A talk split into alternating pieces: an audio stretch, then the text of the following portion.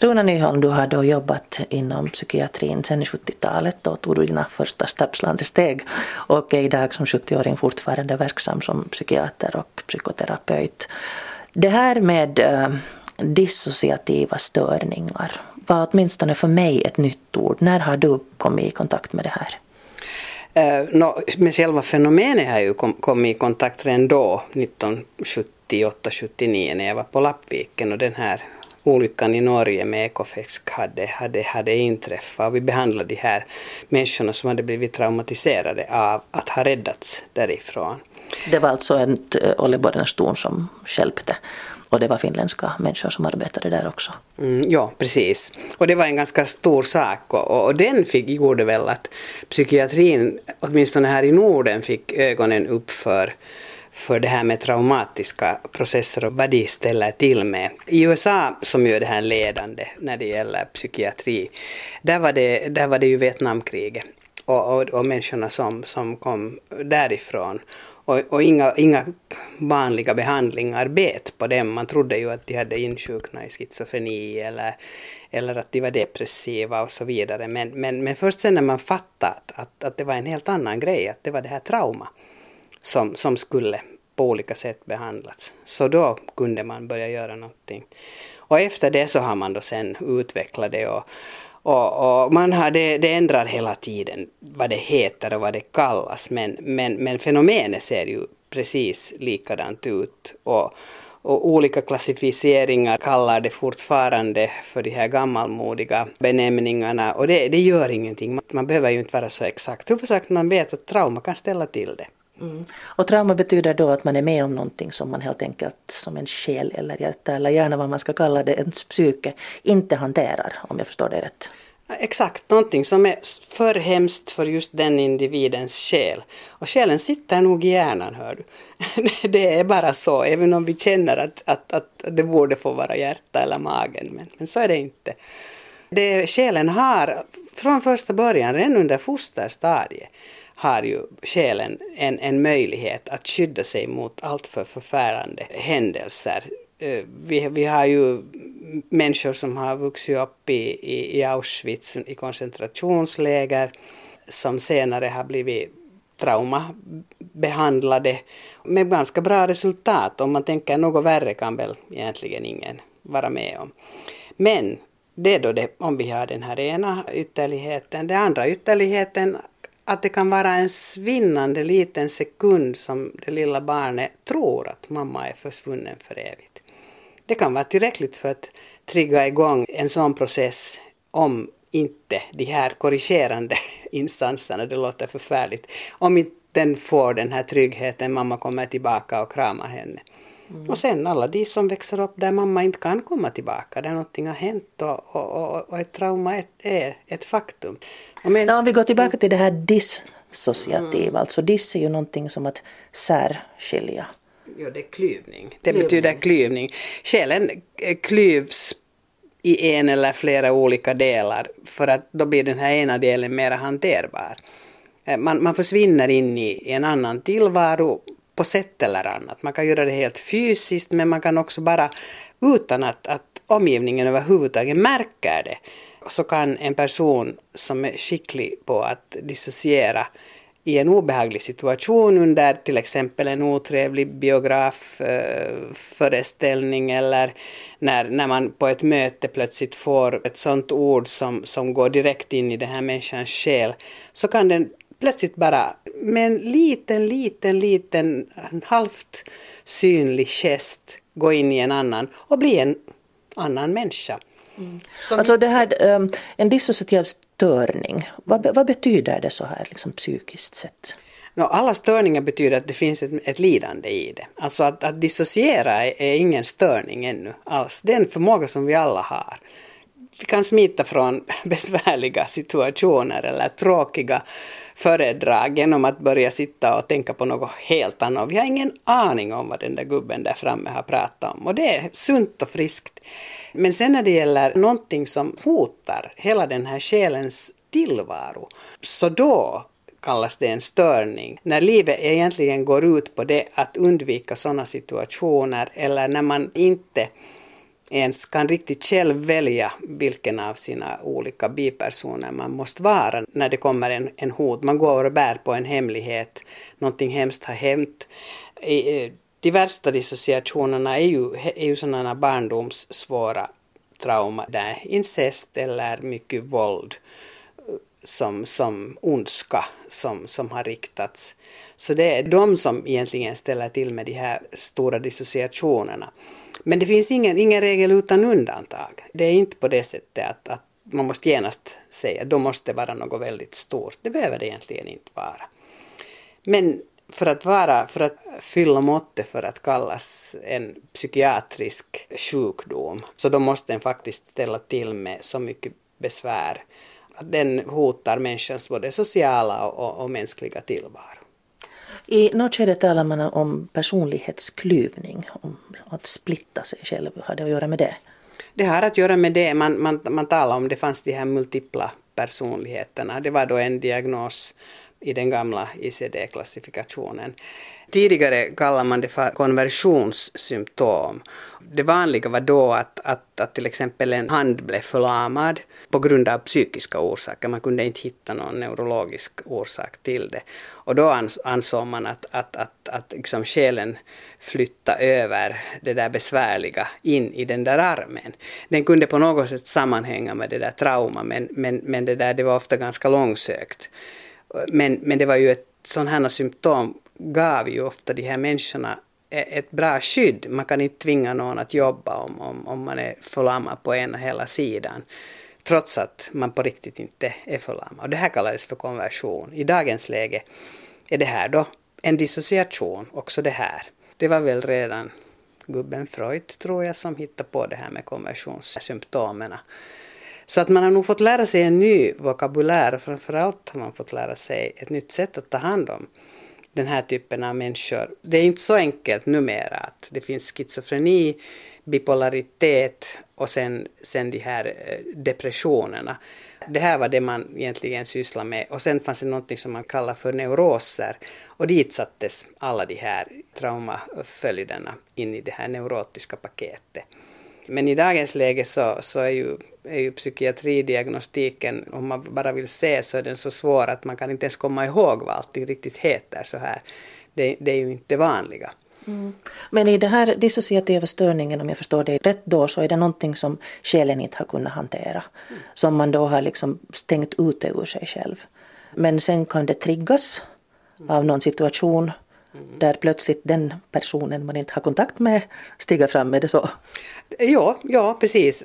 Det kan, det kan triggas av precis vilken. Det kan vara en, en, någonting som någon säger, det kan vara en känsla i kroppen, det kan, det kan vara en plats som, som plötsligt påminner om en plats. Eh, och man, man kanske inte alls vet om det här heller. Och därför är det svårt att vara förberedd på att vad är det som triggar även om problematiken är, är, väldigt klar och tydlig, att det kanske handlar om övergivenhet, så kan övergivenhet för någon betyda att, att ljudet från kylskåpet är, är, på ett visst sätt och, och det kan trigga igång. Och det, att, att där eh, som detektiv komma underfund med varför den människan reagerar på just det här kan ibland vara nödvändigt men ofta är det inte så hemskt viktigt. Det beror helt på hur människan själv är.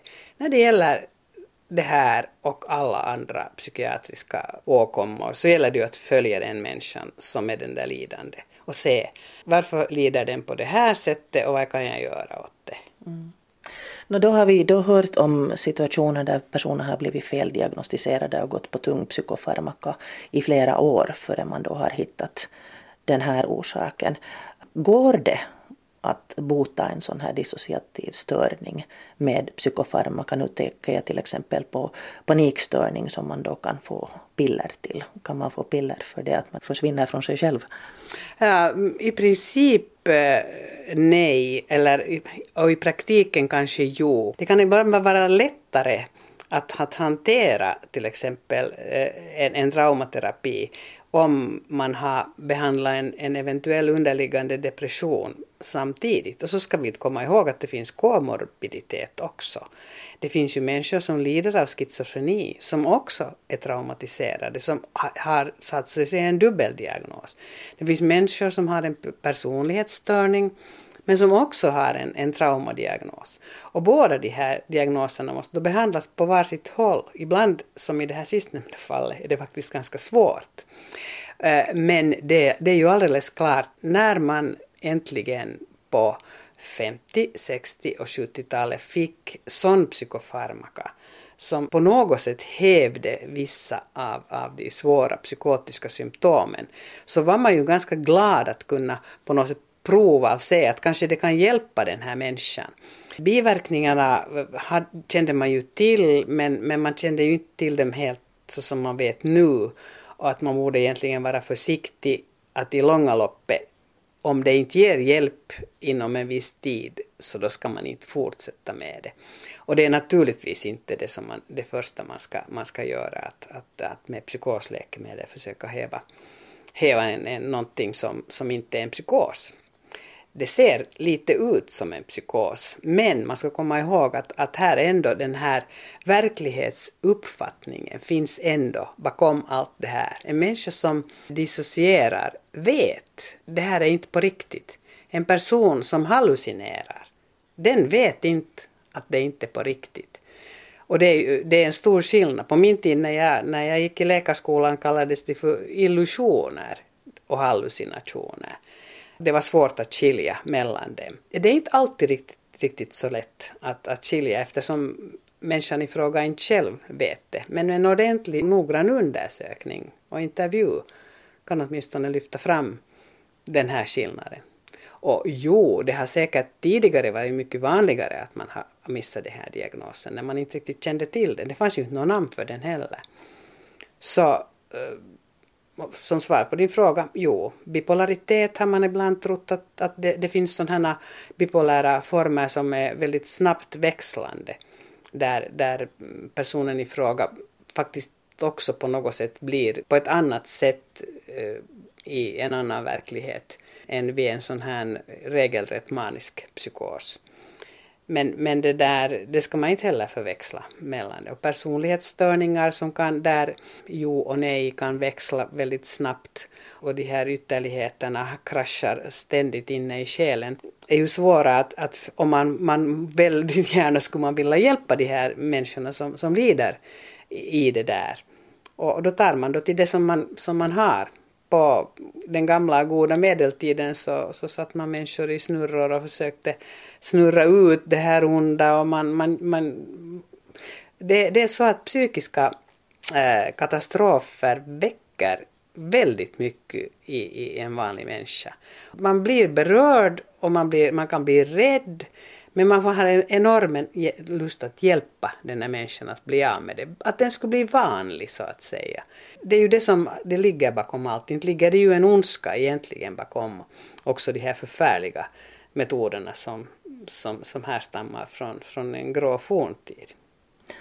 No, om man då um jag tänker på en, en bok som var skriven av en psykiater, Schreiber, eh, som heter Sybil. Det var en, en psykiatrisk patient vars resa till tillfrisknande hade dokumenterats och sen blev en bok. Och det var fråga om en flicka som då fick namnet Sybil som hade varit med om grov misshandel och, och sexuella övergrepp som, som liten. Och hon skapade då, för varje gång någonting hände så skapade hon en ny person. Och hon hade 16 delpersonligheter och ingen av dem hade kontakt med varandra då när den här behandlingen började. Men till slut så integrerades de här alla personerna till en person som då kunde liksom vara helt närvarande utan att hon bytte personlighet i olika situationer. Um, det här är väldigt gravt. Men kan det vara så, kan, nu tänker jag på, på våra lyssnare, att om man känner igen någonting av det här som beskrivs som dissociativ störning, att man märker att man i en del situationer inte är sig själv, man beter sig eller upplever känslor som man inte har kontroll över och sen plötsligt liksom kommer tillbaka och funderar på vad det vad som hände. Är det också, du talade om att den dissociativa störningen kan vara på en, en skala men, men kan, man, kan man själv göra någonting? Om man känner igen det här i sig själv så kan man själv hjälpa sig no, på något sätt. Om det nu inte är frågan om så väldigt gravt som vid Sybil. Ja, man kan ju med åren lära sig att just att känna igen det och skydda sig och framförallt det som, det som i trauma används, den här trygga platsen. Man kan hitta en, en plats dit själen kan gå. Den kan vara fiktiv plats eller en, en verklig plats som man alltid vet att där kan inget, dit kommer inte det här, det här hotet. Det, det är ett vanligt traumaterapeutiskt medium som vi har. Och att, det vill säga att om det är någonting som man märker att man håller på att glida in mm. i någon slags panik eller mm. någon slags annorlunda reaktionsmönster så, så hittar man den här bilden i sig själv. Då hittar man den bilden i sig själv om man klarar av det här. Det är ganska svårt att, att, att hitta det här. Men, men däremot så samtal, alltså sådana stödande terapier är, är verkligen de, de som hjälper allra, allra bäst. Stödande terapier av människor som vet vad de gör, som, som har en kunskap om, om vad som kan hända om man inte mår bra och att om man är förberedd på det så, så det är det att rekommendera i första hand och inte medicinering. Eh, endast då när man behöver sköta bort någon, någon annan åkomma där, där som också finns naturligtvis. Sen kan man också använda kroppen, man känner ju själv var det här hotet kommer in i kroppen och, och vi har vårt, vårt solarplexus, mellangärde, är åtminstone i de, i de österländska traditionerna en sån här plats som härbärgerar väldigt mycket mycket obehagligheter. Så att man kan sätta handen helt lugnt här på, sin, på sitt mellangärde och på det sättet också hindra så att säga den här, den här besvärande situationen att uppstå. Men det här, det här fordrar ju träning, att, att man gör det. Man ska också sitta ganska lugnt, man ska sätta båda fötterna på jorden, man ska inte sitta och vingla när man märker att, att nu blir det farligt. Eh, och det här är ju då i de här svåra, svåra fallen. Sen tycker jag inte att man behöver vara så förfärligt rädd för att lite dissociera. Det gör vi alla, som jag redan sa här i början. Att, att det är ju bara när, när det faktiskt blir en hotfull situation som kanske gör att man inte orkar gå till jobbet nästa dag eller att överhuvudtaget att det går så långt att man inte vet var man är eller vem man är under några timmar. Men då tycker jag man också ska ta hjälp av någon professionell som kan dela den här och ge de här råden och finnas med där. För att då uppstår ju de här situationen där i den här terapin och då lär man sig så där mm, precis från, från handen att hur man ska göra i de här situationerna. Och dissociationer är ju sist och slutligen, de är ju inte farliga, det finns ju för att hjälpa oss där, för att hjälpa oss att, att överleva en, en jättejobbig situation. Och det, det ska man alltid komma ihåg, att de är liksom våra kaverer.